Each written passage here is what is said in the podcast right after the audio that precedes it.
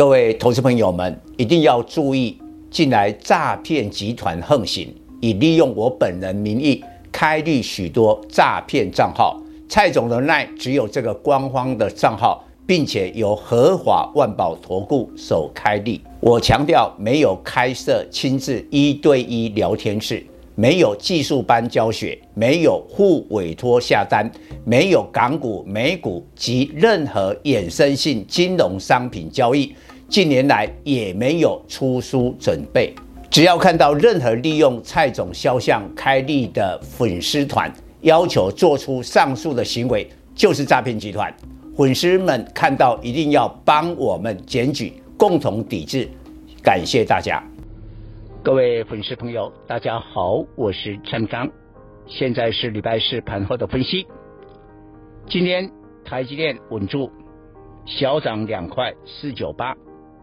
虽然盘后高通的财报不好，盘后大跌七趴，但是呢，高通现在下单给台积电，没有像以前那么多，高通很多的地单是给。南韩的三星来代工，倒是明天的苹果财报就比较关键，所以今天的大盘即便外资小幅的卖超，还是开低走高，涨了五十五点，收在一五六零九。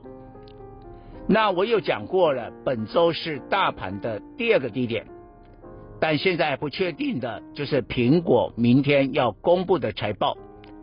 所以，假如财报是 OK，那我相信第二个低点应该也是已经过了。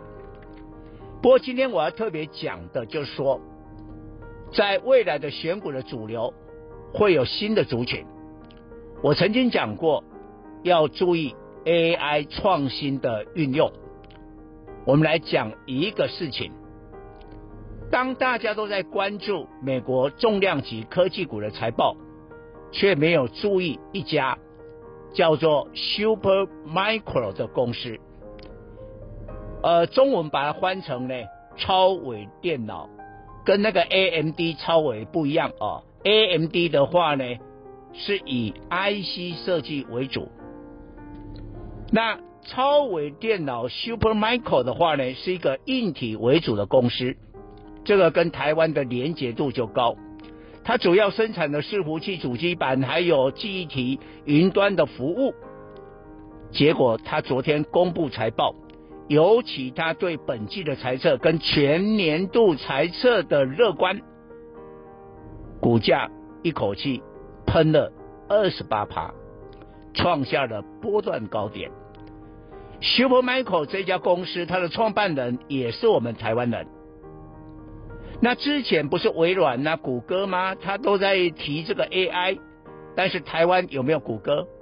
有没有微软这一种的公司？没有，所以没办法跟台股连结。但是 Supermicro 是一个硬体公司，这么乐观，乐观的秘诀就是 AI 的带动，AI 带动，所以他对今年度一整年哦，二零二三年呐、啊，大环境不好。，Super Michael 居然认为他今年的营收会成长高达三十一趴，难怪股票飙涨。好，之前我讲过了，上一波在二月份 ChatGPT 推出之后，台股是飙什么？飙 IC 设计，飙三四四三的创意，飙三六六一的四星 KY。但是你看一下四星 KY。或者创意上一波已经都涨到一千多块了，所以现在轮到什么下游？我有讲过，当 AI 兴起的时候，对资料中心、对伺服器的散热需求会增加。他们说啊，当这个资料中心在运作的时候，可以热到把烤鸡给烤熟，那需要散热。而现在散热的主流是在液冷用液体的。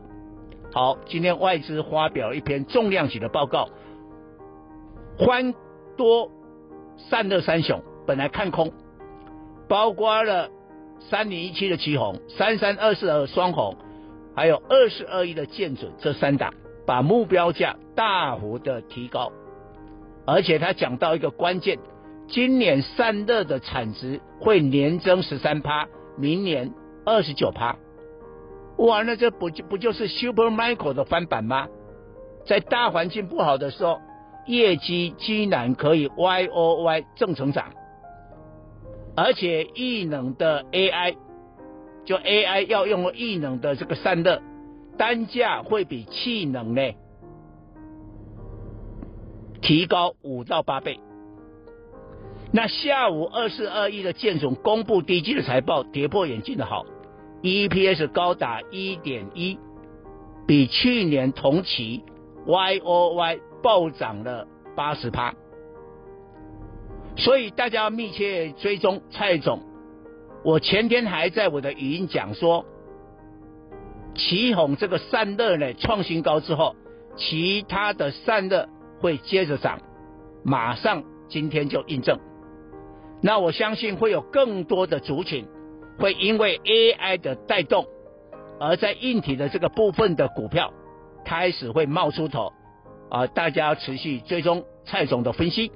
以上报告。本公司与所推荐分析之个别有价证券无不当之财务利益关系。